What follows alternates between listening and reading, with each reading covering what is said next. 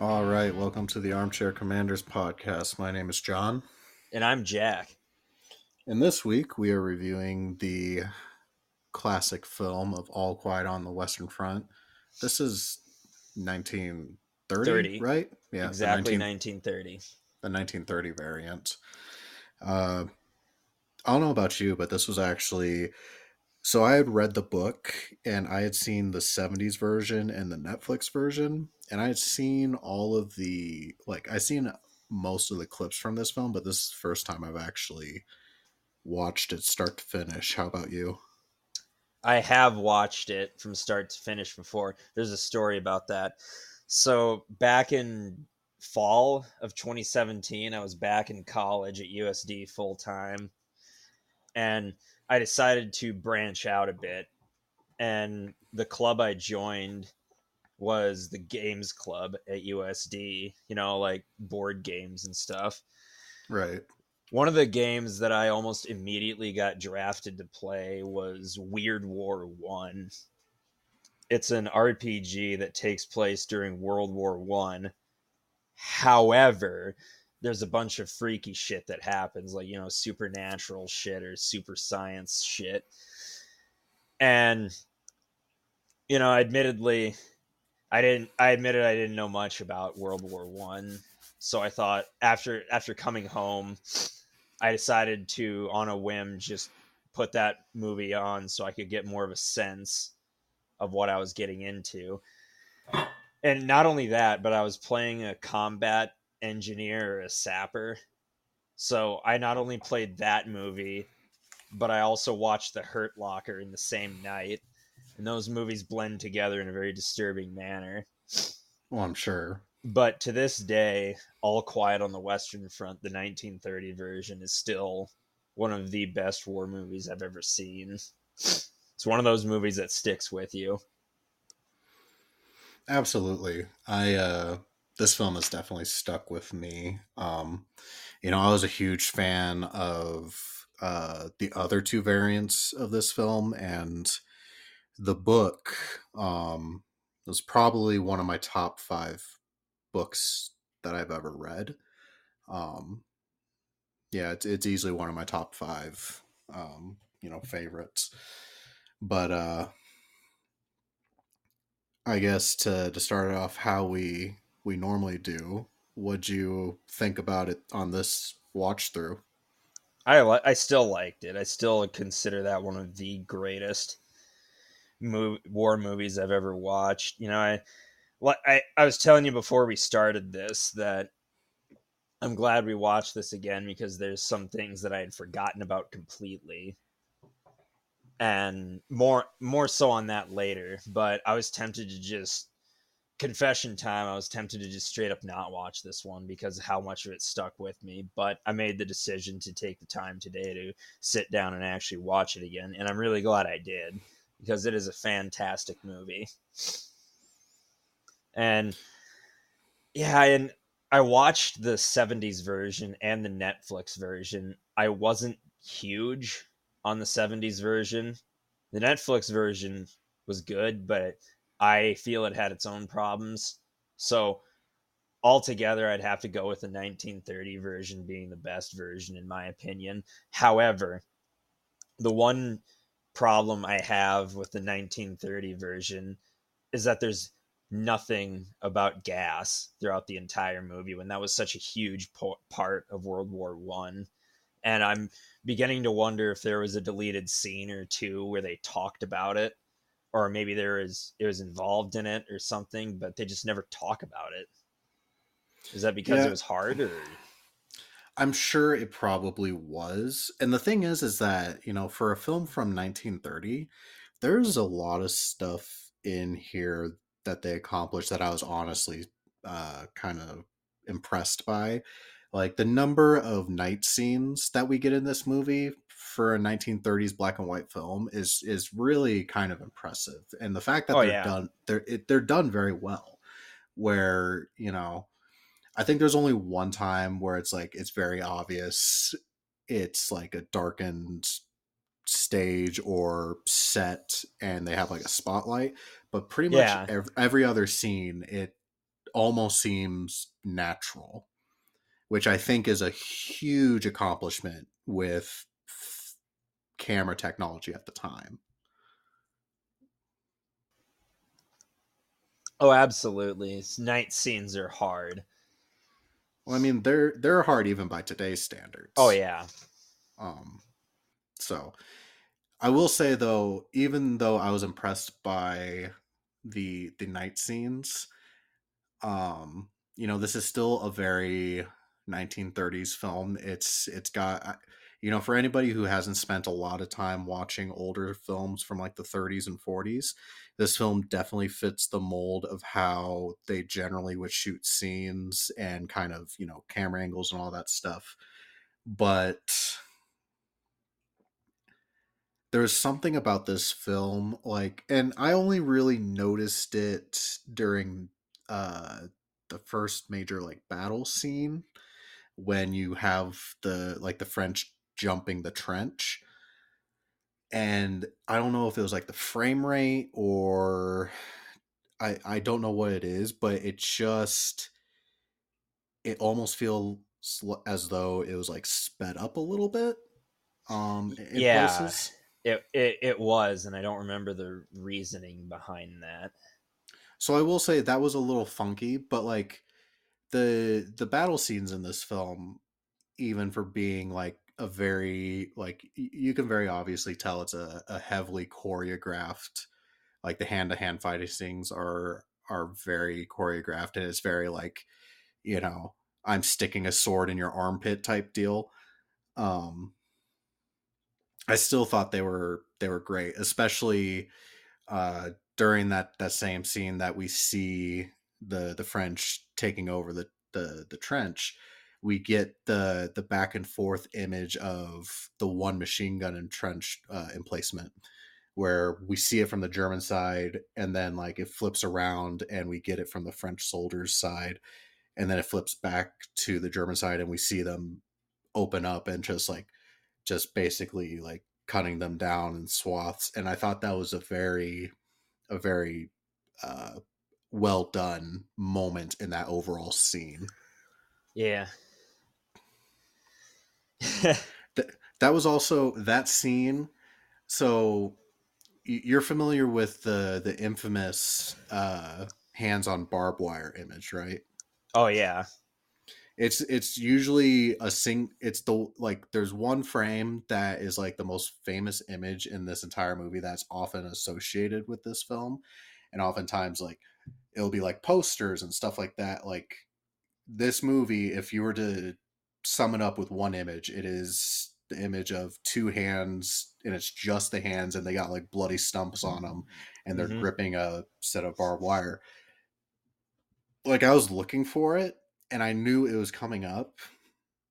But even with the knowledge of it being of it going to be coming up and me specifically looking for it, it still completely caught me off guard. And I think mm-hmm. that's I think that's a true testament to how powerful that one moment is.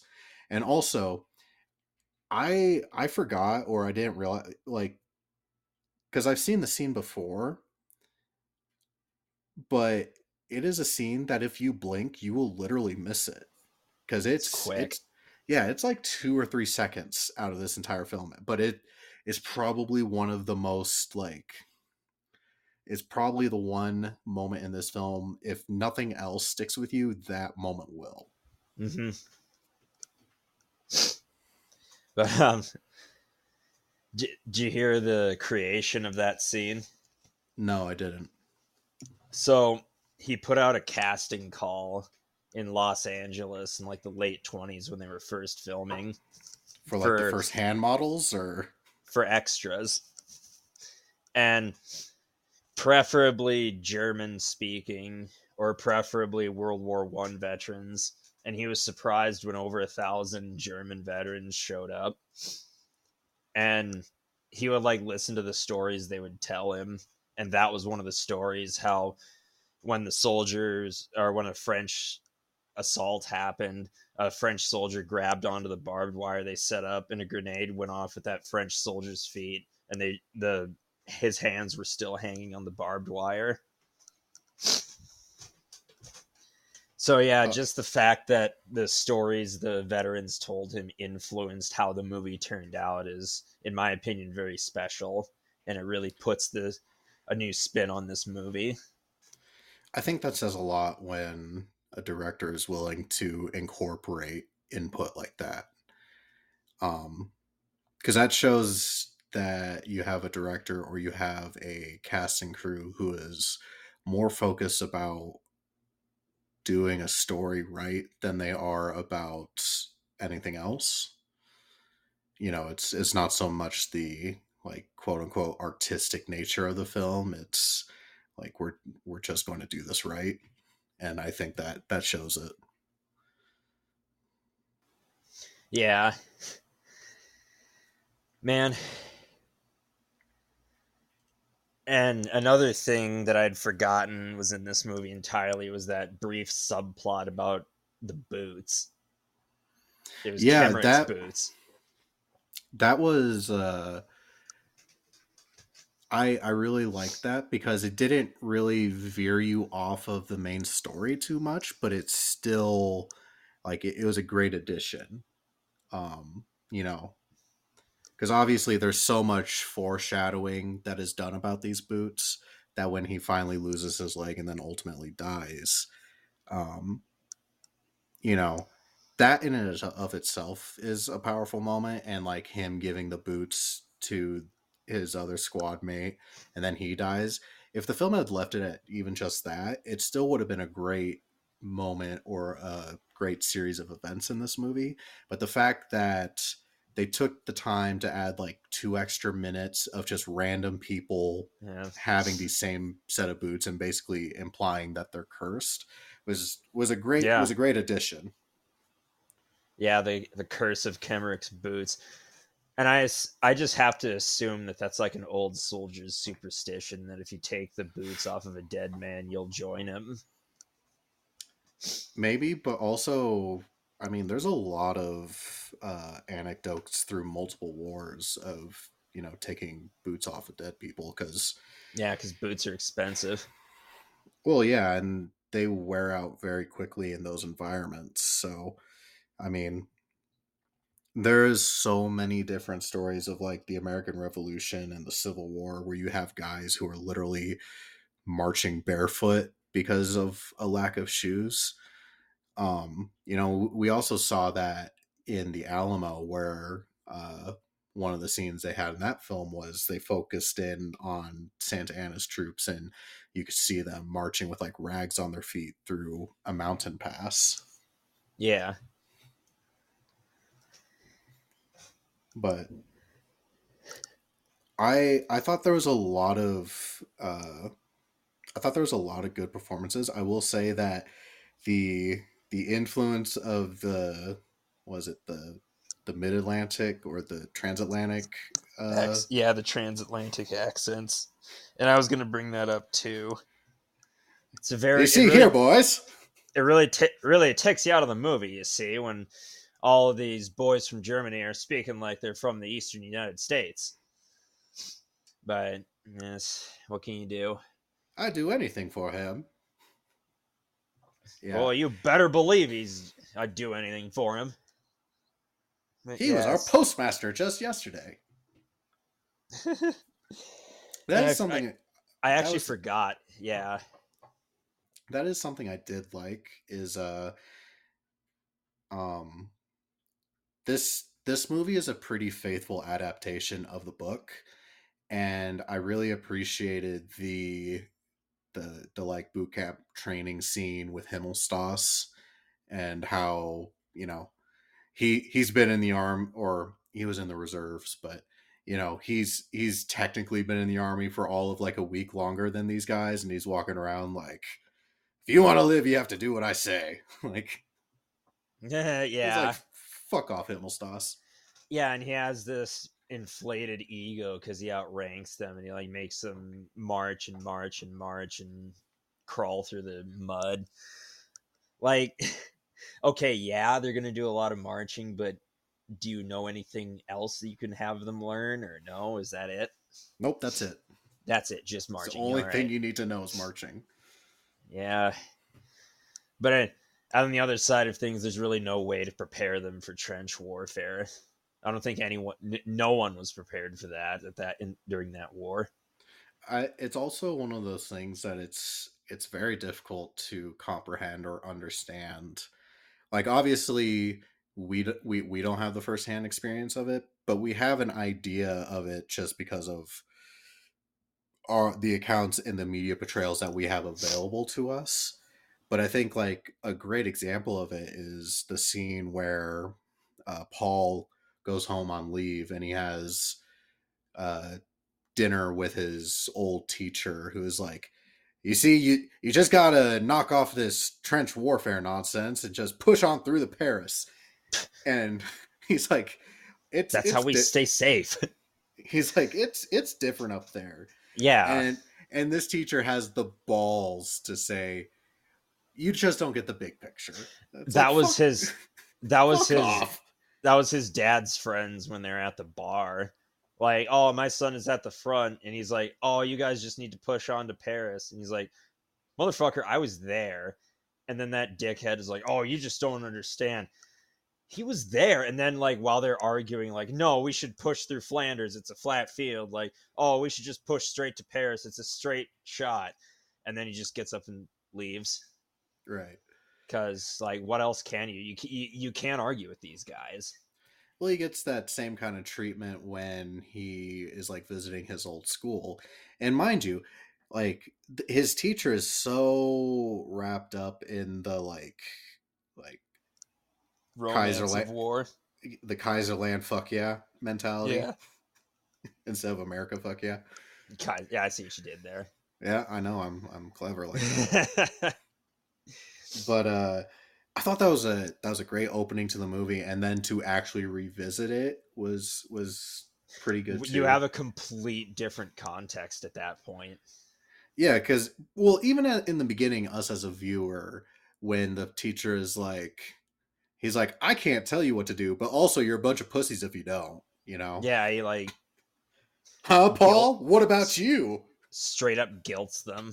Yeah, and it's it's easy for him because he doesn't have to face the the consequences or the ramifications of that particular decision. He just he gets to sit there and you know he's he's like i'm a proud patriot that got these boys to sign up but you know he never had to take any of the risks. Nope. Because why would he? And yeah it, it really sells it because like yeah they're 18 or 19 in this right at the beginning but they look their age and i think they made it a point at that scene towards the end when he comes home to make the students look even younger than they probably actually were. And that yeah. that really just sells it. Yeah. Speaking speaking of age um something that didn't age well in this um was uh do you remember the scene where they are all at a bar together and they see a poster of I, I think it was like a fashion poster or something like that but it was a singer. Okay. Um anyways there's a poster of a female and a dude and they like rip the poster in half so there's only the female on the wall and then they kind of just they start talking and it's like imposing their like what is their dream girl on like this image. And one of the questions they ask themselves are like how old do you think she is? And one of them's like 22 and the other guy's like well that would make her older than us. That's no good. He's like what about 17 yeah i'm like holy shit. Like yeah. mind you if they are 18 like i think anybody today would be like yeah a 17 year old and an 18 year old dating each other is like that's a Whatever. normal yeah that that's the equivalent of two high schoolers dating each other right yeah but just the way that they said it it just came off super creepy where it's like yeah yeah if only she was 17 like jesus christ guys like and there's there's another part where their other compatriot Yadin comes up and he's like, you know, I, I like him a bit thicker in the middle or something. And they're like, way to ruin it, Yadin. way to go, Tjodin. Yadin or Tjodin? T J A D E N, so I have to assume it's Yaden. And the T is silent. I don't know. I think it's I think they say Yaden, but Yeah. and then but Oh, yeah, Paul Way to Paul's way like to ruin we it were with your noble. own. Way to ruin Yeah, it with your own preferences. Paul even said we were noble up until you said that. were you? You were just talking about if she was seventeen. Golly. Well, that's the other thing is, uh, you know, they obviously, like I said, this is a faithful ad- adaptation of the book where pretty much most of the scenes that are in the book makes its way into this movie. Um, one scene though that I was honestly, I, I still don't know how I 100% feel about it, but there's a scene there there's a part of the story in the book that got translated to one of these scenes which is they're all bathing and there's a couple of French women who are walking along, and basically they start catcalling them. And essentially, they initially are rejected because you know they're being dickheads. Um, Yeah. But then it's like, look, we have a loaf of bread, and then suddenly it's like, Yeah, Come over to- sausage. It's like, come over tonight and we'll suck your dicks. And it's like, what? Man, life used to be a lot easier back then. Let me tell you what. Well, I was like watching that scene and then remembering like how like the way it was written in the book, like it was still like a problematic deal, but the way it was written in the book made it much more like it was much well more understood that like everybody at this point in time is starving. So like yeah, it would make sense that anybody would do just about anything for food at this point. But that wasn't established in this film.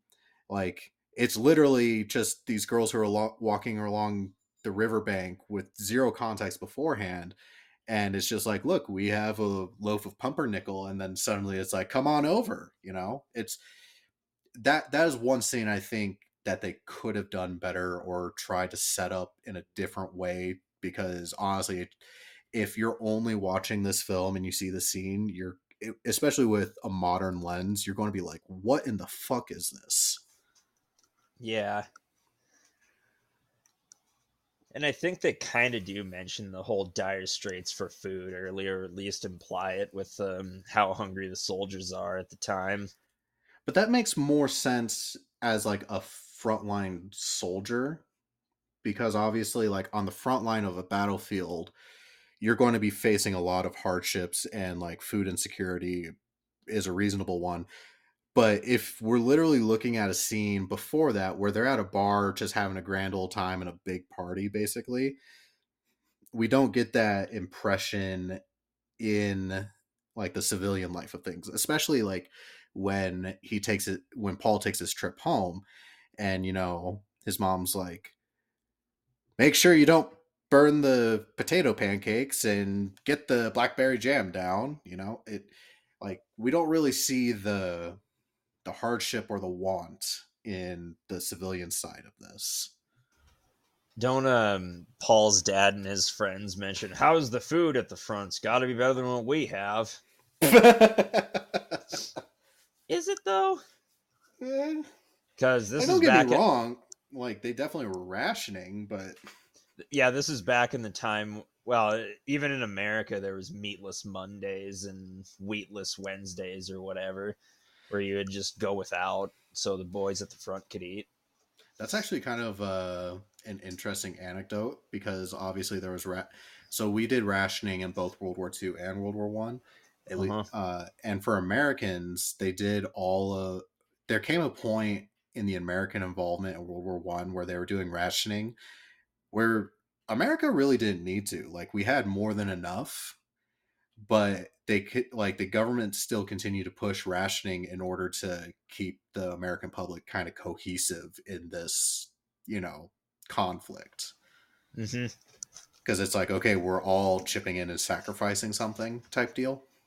World War II is different. That was at least the the front half of the war. The the rationing was much more necessary. I mean, so much so that you know during World War II they changed pennies over from being copper to steel because Mostly zinc. Yeah, but I mean the exterior coating of them. Oh yeah, over, yeah, yeah. Changed over to steel because they needed the copper for other things. Yeah, and people were encouraged to grow victory gardens. Kind of a tacky name, but I get the spirit. So if your victory garden dies, does that mean that we're going to lose the war? That means the Kaiser wins. the Kaiser. But um only tangentially related, but remember that play I was in last year, the Radium Girls? Yeah. At the beginning, the um, titular Radium Girls decide to pull a prank where they paint their faces with radium and turn off the lights in the factory, wait for the supervisor to come on the floor, and then pop out from behind the desk and scare her. But she's also with the CEO of said company. So they're like, oh shit, we're going to get in trouble. And the CEO gives them a chin wagon. Like, whenever every time you girls screw around, you're playing right into the hands of the Kaiser. oh man, propaganda used to make itself practically. Yeah, back in the day, propaganda actually kind of could make you feel somewhat uh, guilty too. like, don't let this mad brute win. Better dead than red. if I were a boy, I'd join the navy. oh, the I gotta say, World War II and World War One had some stellar recruiting campaigns. Yeah, yeah. Bye bye and buy bonds. What is a war bond, anyways? Is it money you basically bet on your side? Uh, kind of. So a war bond works the same way that any other bond does, which is you put in X amount of dollars, and then after a set time, you get that money back plus interest. Um, and the government essentially use them to uh, pay for war because yeah. World War One and World War Two were very expensive. I think they did war bonds during Korea too. Um, but yeah, it, it was just a fundraising thing.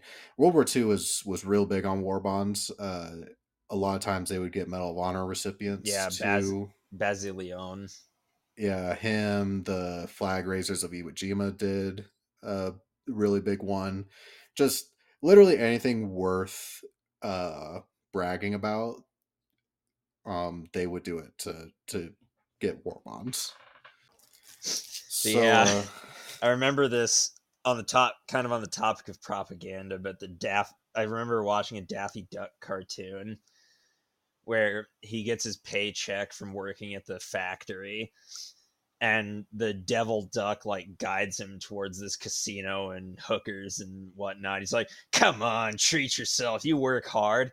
And then the good angel duck like guides him. Is like, "You ought to buy some war bonds with that money, son. Haven't you? Have you forgotten our fighting boys overseas?" uh, that's why I always buy war bonds at every paycheck I get. So that way you don't go to hell. Yeah, let's see. You know, Scrooge McDuck, McDuck was surprisingly absent from that. I wonder what he did with his money. We see he sold the war bonds. That's where. Yeah, he owned it. We don't talk about his involvement in the war. Well, you see, he paid for somebody to take his place in the draft. Yeah. Oh wait, that was that was a civil war. Never mind.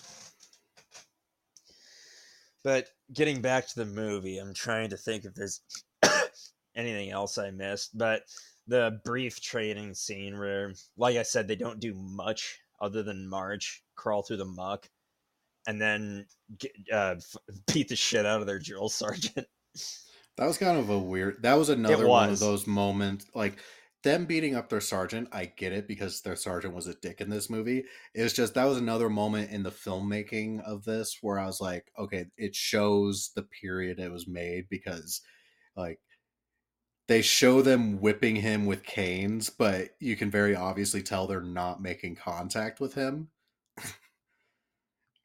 so and that yeah, that's another thing when they're in the um, little bunker presumably in the first couple weeks when they're just getting used to being bombarded every night and that dude wigs out and Kat like tells paul hold him and he like very obviously fake decks him across the face and he still reacts to it. And Kat's like well why'd you do that?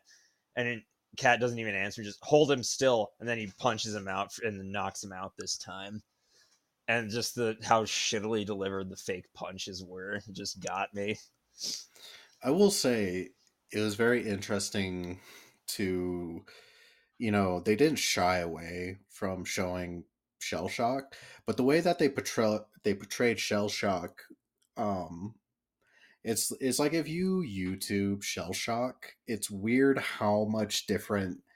I mean, shell shock is just PTSD by another name. Yes But I, I find it very interesting how different generations and different environments produce different reactions to it.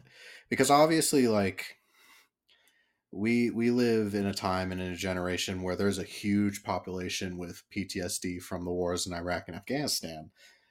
And the way that those individuals present PTSD um is vastly different than the way we see World War One soldiers present PTSD. Because P- the the shell shock version of this is very like the like rocking back and forth, screaming type deal, kind of fidgeting, jitters, you know, that type of deal. Versus like PTSD today is more depression based and and like kind of like panic attack based, but like we don't see people today having breakdowns well i mean they, there are people that have breakdowns like that but just not in the same numbers as we see in the world war one fashion.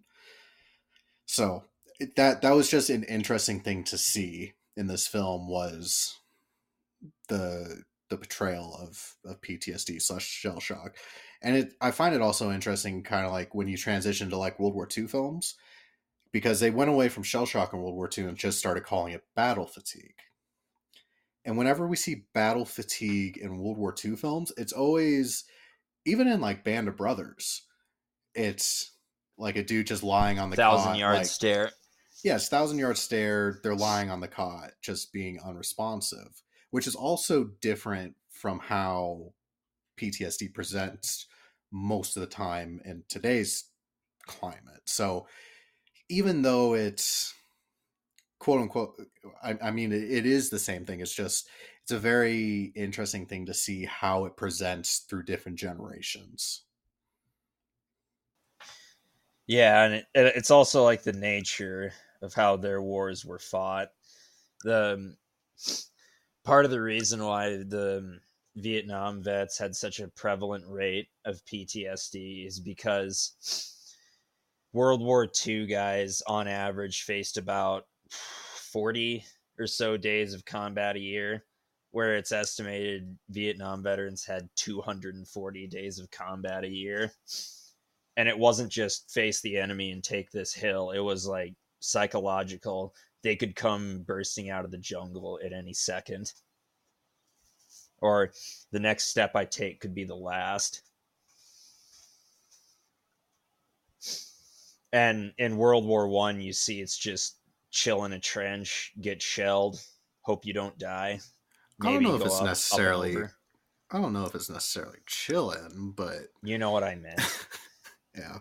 Like no there's a- a like even being on the front line doesn't necessarily equate to like combat combat in a sense. Like you you're exposed to gunfire and shelling and all that stuff but you know day to day you're not like exposed to massive attacks.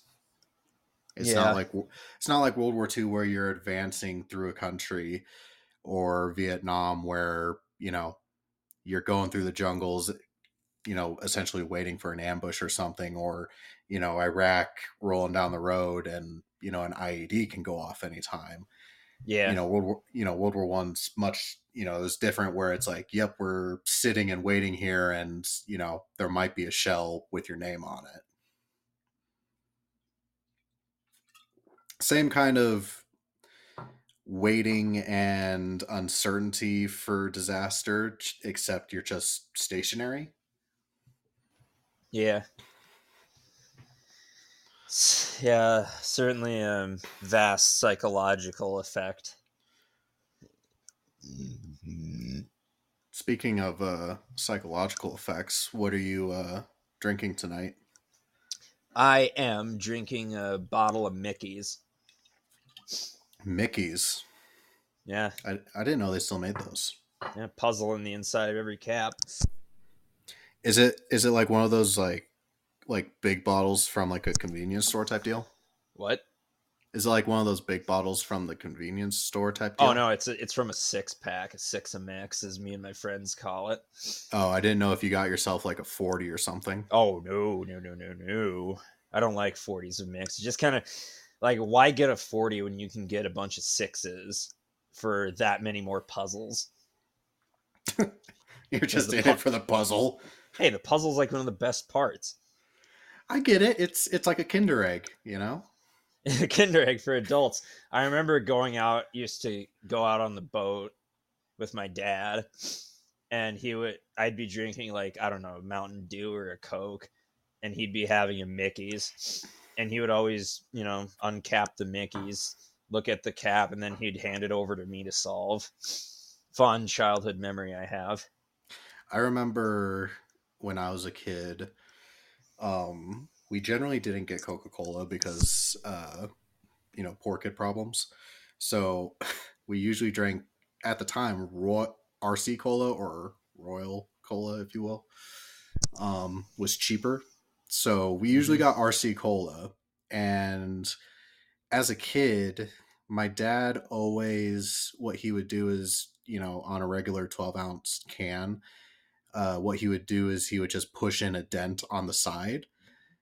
Um, and that would denote that that was his can of soda. And as a kid, I was like, okay, whatever. Like that's dad's cans can of soda. And then just like one day when I was like six or seven, I was like, I was being a lazy piece of shit, and I like because we we didn't keep soda like in the actual like house fridge. We had like um you know one of those college dormitory mini fridges out in the garage that we kept our our sodas. And uh I was like I said, I was being a lazy piece of shit, and I was like, I don't want to go outside, so I just like went to the kitchen where my dad's soda was, and I took a drink from it. And uh, it was at that point that I realized that my dad liked mixing Crown Royal with his RC Cola. And I figured out why the fuck he made such a big deal about me not drinking from his soda anymore. So, Jon's first whiskey. I'm telling Jerry. I'm pretty sure he knew too because I, I didn't have a great reaction to it at the time. I'm telling on you. Good old childhood memories. Right. But um one of the things I was going to bring up Oh, I was going is, before before you oh, get to ahead. that, I was going to say uh my drink of choice for tonight, who is also not our sponsor unless you got us a Mickey but could sponsor. be. I was to say uh our not sponsor tonight is uh Heineken, so Prost. Prost. Um God damn it. Oh yeah. The thing I was gonna bring up is when he gets home, he kisses his sister and mother on the mouth. Just different different time, man. Like different is it a cultural thing? Do Germans do that? I don't I'm not going to speak to the German culture, but it wouldn't surprise me if in Europe at that time that was a thing. Just because I mean, yeah. Yeah. but yes, I, I also noted that and was like, oh, that's kind of weird. Yeah, man, the trenches fuck with a guy. Just one week in the trenches, and all of a sudden you're you're into cousin loving. Yep, hate to see it happen. What are you doing, Step Kaiser? Oh God, Step Kaiser, I'm stuck in the trench. Oh Wilhelm. God, good lord. but yeah, the aforementioned dickhead post uh, postman turned drill sergeant turned casualty of war that dies in his first outing. Have you ever rooted for a death more than that? I'm pretty sure, but I can't remember when. and he didn't even get a ceremonious death. He just like bomb go off, fall over.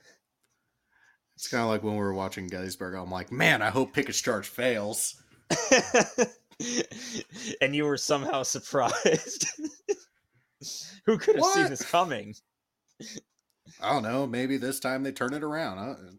Yeah, maybe maybe we're watching like the alternate universe Pickett's charge. It's like uh, that one episode of South Park where they all pretend to be Civil War reenactors. Oh uh, yeah, the red and, the red badge of gayness. Yeah, and Cartman's like, "Why do we have to lose?" And then in the middle of the rea- reenactment, he just like just flips script. Is like, "I want to win." And it's like, "You can't do that." he gets them all drunk off of s'mores schnapps. Oh, how I really hate you guys. You just don't respect my authority. and Butters is the messenger. I'm tempted. We we should do a red badge of gayness as a, a bonus reel sometime. We should, but also, uh, I wanted to briefly mention the screams in this movie. I'm Go convinced. On. I'm convinced they actually recorded from the battlefield some of these screams like man they, they the actors really nailed it with some of the screams i'm convinced that dude was actually insane you know what was an interesting part of this is you know the scene in the crater where paul kills the the french soldier? Yeah. And you know how that french soldier never says anything? Nope. Um well the french soldier never says anything. Uh, apparently the dude who plays that French soldier, I forget his name, but he was like a huge silent film star.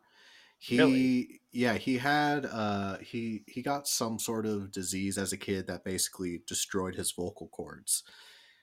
And All Quiet on the Western Front was his last film credit because this was at the time where silent films were, you know, basically going out the window because of, you know, the recording technology. So, All Quiet on the Western Front, not only is it does he play a character who dies, but it's also the quote unquote death of his movie career. Uh, Raymond Griffith. Yeah. And yeah, what I'm reading right now says that that's on the money, like uh, the advent of the talkies. It's like that uh that one episode from Family Guy where they made fun of the the silent film star who had just like a, a messed up voice and couldn't continue. It was the uh, old stone face. I can't remember his name. Stone face actor. Buster Keaton. Apparently, yeah, yeah, he had a really weird voice. I think we have a Buster Keaton film on our list. Goodness. It's uh Great Locomotive Chase. But I digress. so yes, we, we actually have two silent films on our list right now, so Really? Yeah, so Great Locomotive Chase and Battleship Potemkin. Interesting. Battleship Potemkin is actually an interesting study. So obviously, you, you took film appreciation in school, right? I did. Yeah. So at our school, um, one of the requirements of the degree is you had to have one art class under your belt. Um, I took two of them. Um, I took photography and I took art appreciation, but there was also or not art appreciation, film appreciation.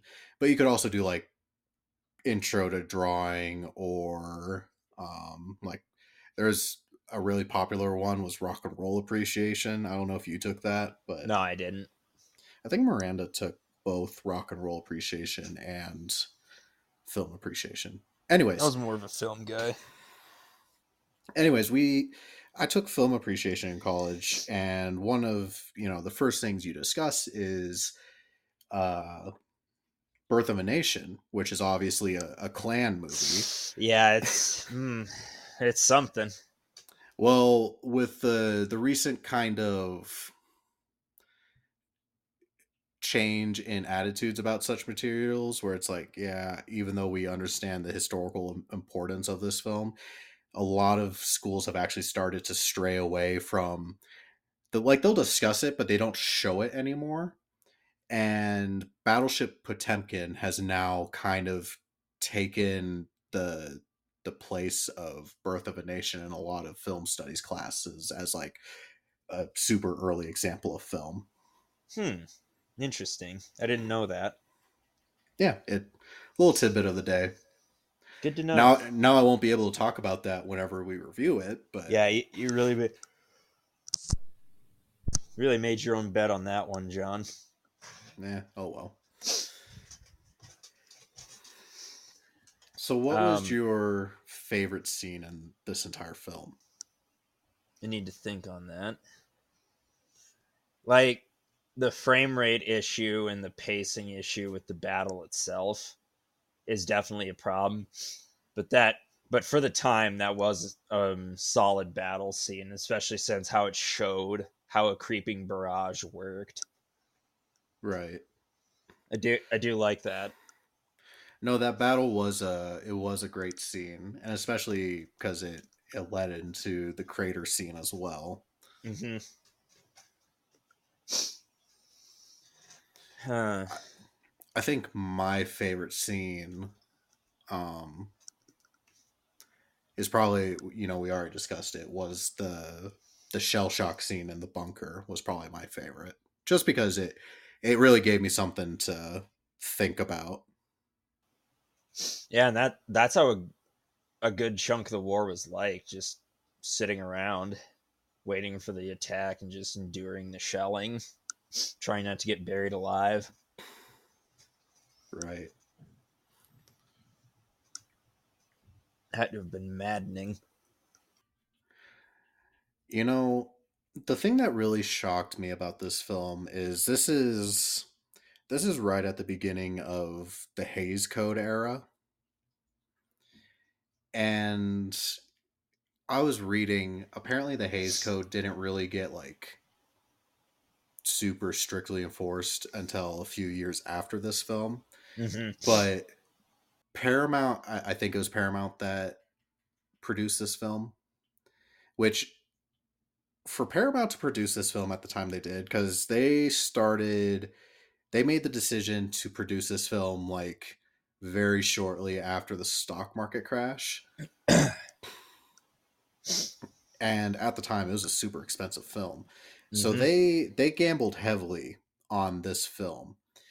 And once they finished it, it this film in no way met the standards of the Hays Code. The only time I I saw in this film where it met Hays Code standards is the scene where you know they're at the French house with the girls and we never see them have any actual like romantic contact with each other. It's literally just like a scene of a shadow of a bed where they're talking to each other.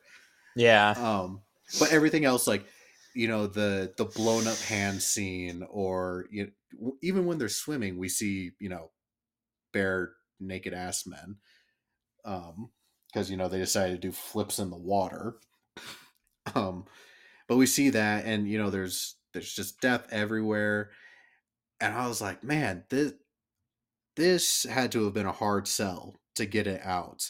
But apparently, but apparently Paramount made the big pitch. They're like, nope, we need to do it this way. We believe in it this strongly, and I'm I'm glad that they did that because you know today a lot of films will more or less bend to the will of the MPAA.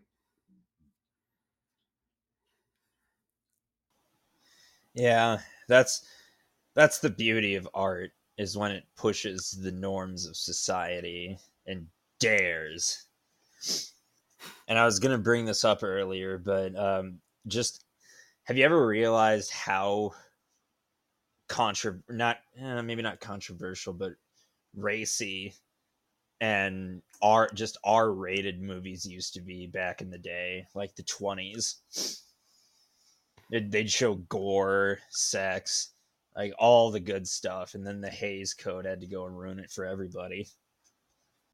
Don't get me wrong, there's a lot of great Hays Code era films, but also because of the Hays Code, you have to think to yourself, you're like, you think, imagine what Sands of Iwo Jima would have been like without the Hays Code. Like, oh my god.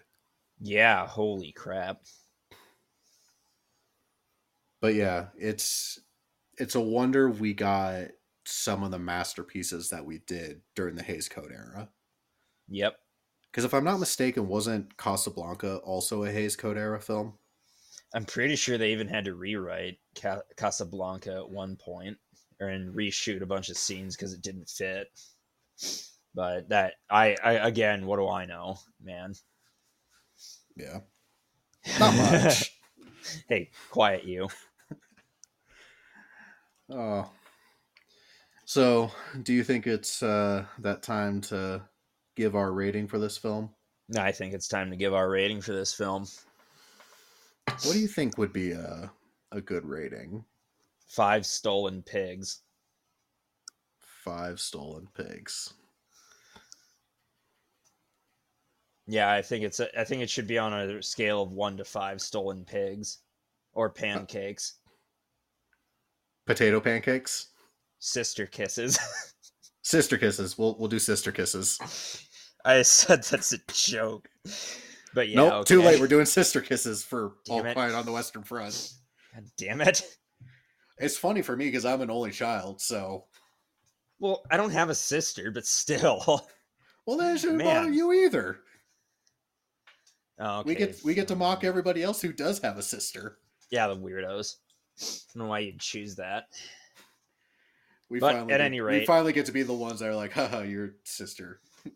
I give this film five out of five sister kisses. That is a strong rating. What is your uh what is your basis for five sister kisses? because well i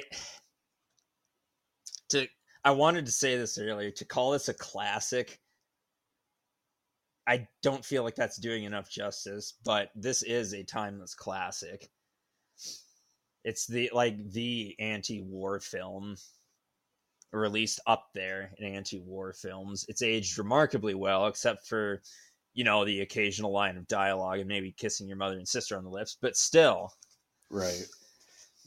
and like the Nazis banned this movie in Germany, and they would like raid movie theaters that were airing it and like throw stink bombs and like shit at the screens when it was airing. And if it's controversial enough for them, I have to love it. Yeah, if the Nazis hate you, you must be doing something right. Yeah, and they they really hated the author of that, Eric von Remarque, because he was very anti-Nazi and anti-war for some reason. Yeah, I can also see how they wouldn't be super because you know they're probably still super sensitive about the fact that you know Germany went into like a, a Great Depression immediately after World War One, and like you know the wounds are still very fresh at that point. So Absolutely. I could see I could see where this film would not be a, a top choice for them. Yeah.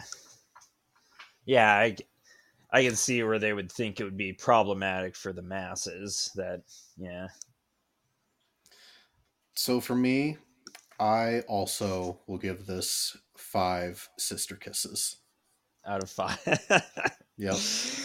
Cursed is- rating system, but it's it's like you said calling this a classic barely does it justice. It is is a fantastic film. It was it really pushed the boundaries of what a film was at that time. Um there were so many different artistic choices in this that really was a big risk for them and i'm glad they took it. Like for example something we didn't discuss was this film has no soundtrack to it. nope. Um, zero. The only time you hear any music is when the soldiers are singing. But other than that, there's no orchestral anything, nothing of that nature. And when it was released in theaters, a lot of theaters provided their own music because they're like, something's missing here. And for the studio to make such a deliberate choice like that, that was a it's a big risk for them because, you know, to have something that every other film has at that time and purposely leave it out, like that's that's that's an artistic choice and I I appreciate those kind of decisions. I also appreciate the decisions for them to take input from actual veterans. Um, and the fact that this is a faithful adaptation of the book really speaks volumes because I mean there is untold number of movies that are adaptations from books that just don't do the books any justice whatsoever. So for those reasons I I give it the the 5 out of 5. I think now that I've seen each variant of All Quiet on the Western Front, this isn't my favorite version of All Quiet on the Western Front, but I think it is the best version of it. Hmm. Which version do you think is best? Well, I per- do, do you prefer? So, like I said, I think this is the best variant. My personal favorite is the most recent uh, Netflix adaptation of it because um, you know the the Netflix adaptation of All Quiet on the Western Front, it's it's like we've discussed in the past. It is a inspired by type film. You know, it it shares characters, shares motifs, and it has a couple of scenes or a couple of thing like specific things that carry over from the original work, but it is very much kind of its own story so, although I love the Netflix adaptation, I I think that this version is the best version.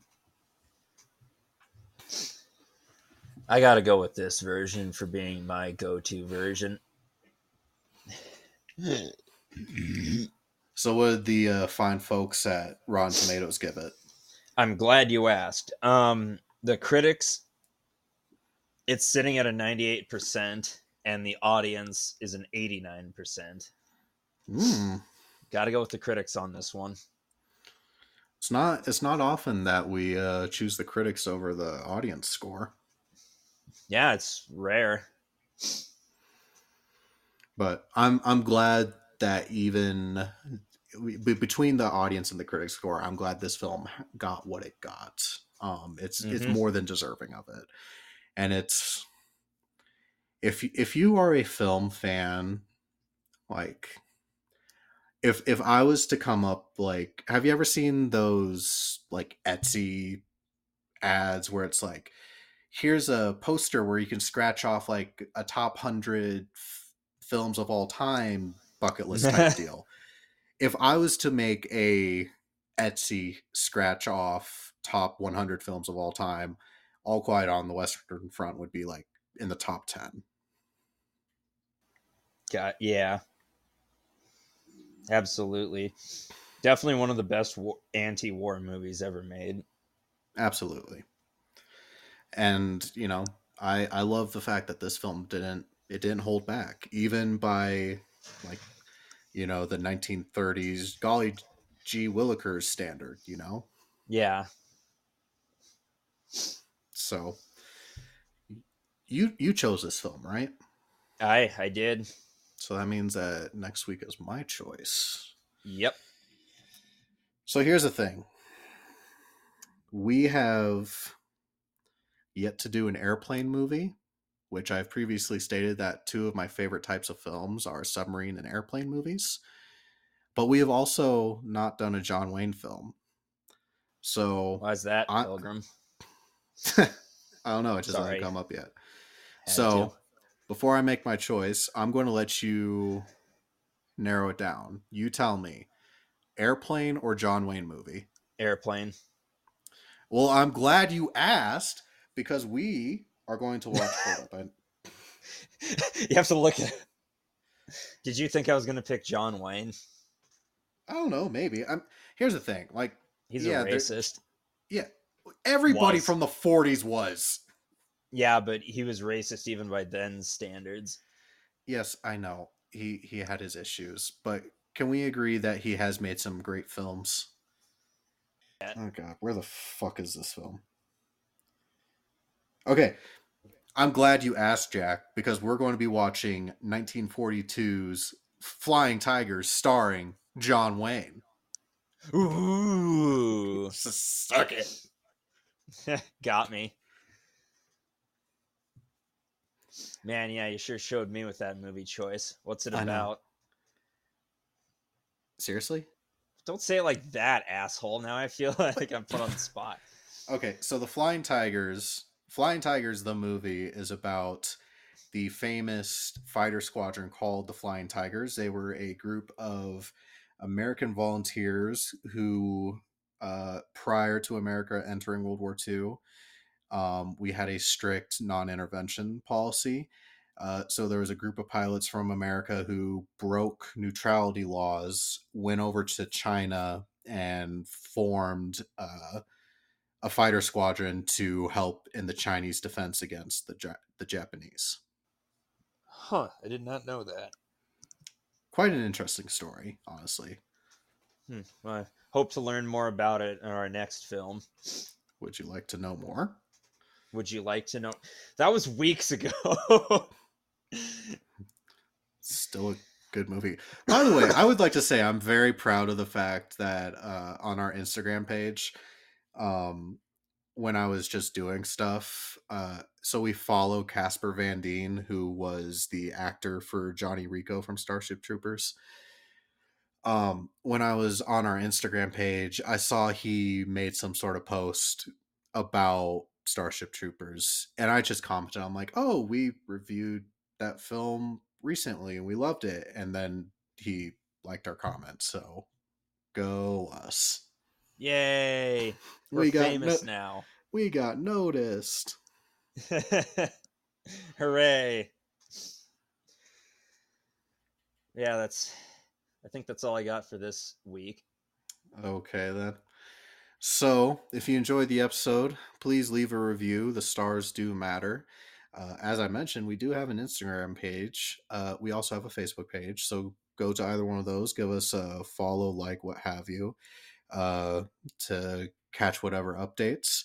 Uh, if you are a YouTube person, our stuff can be found under the History Apprentice YouTube channel. Give that a subscribe or whatnot. And I believe that is it. So it is nice being with all of you. Thanks for joining us. I've been Jon, And I'm Jack. and we will catch you next time. Bye.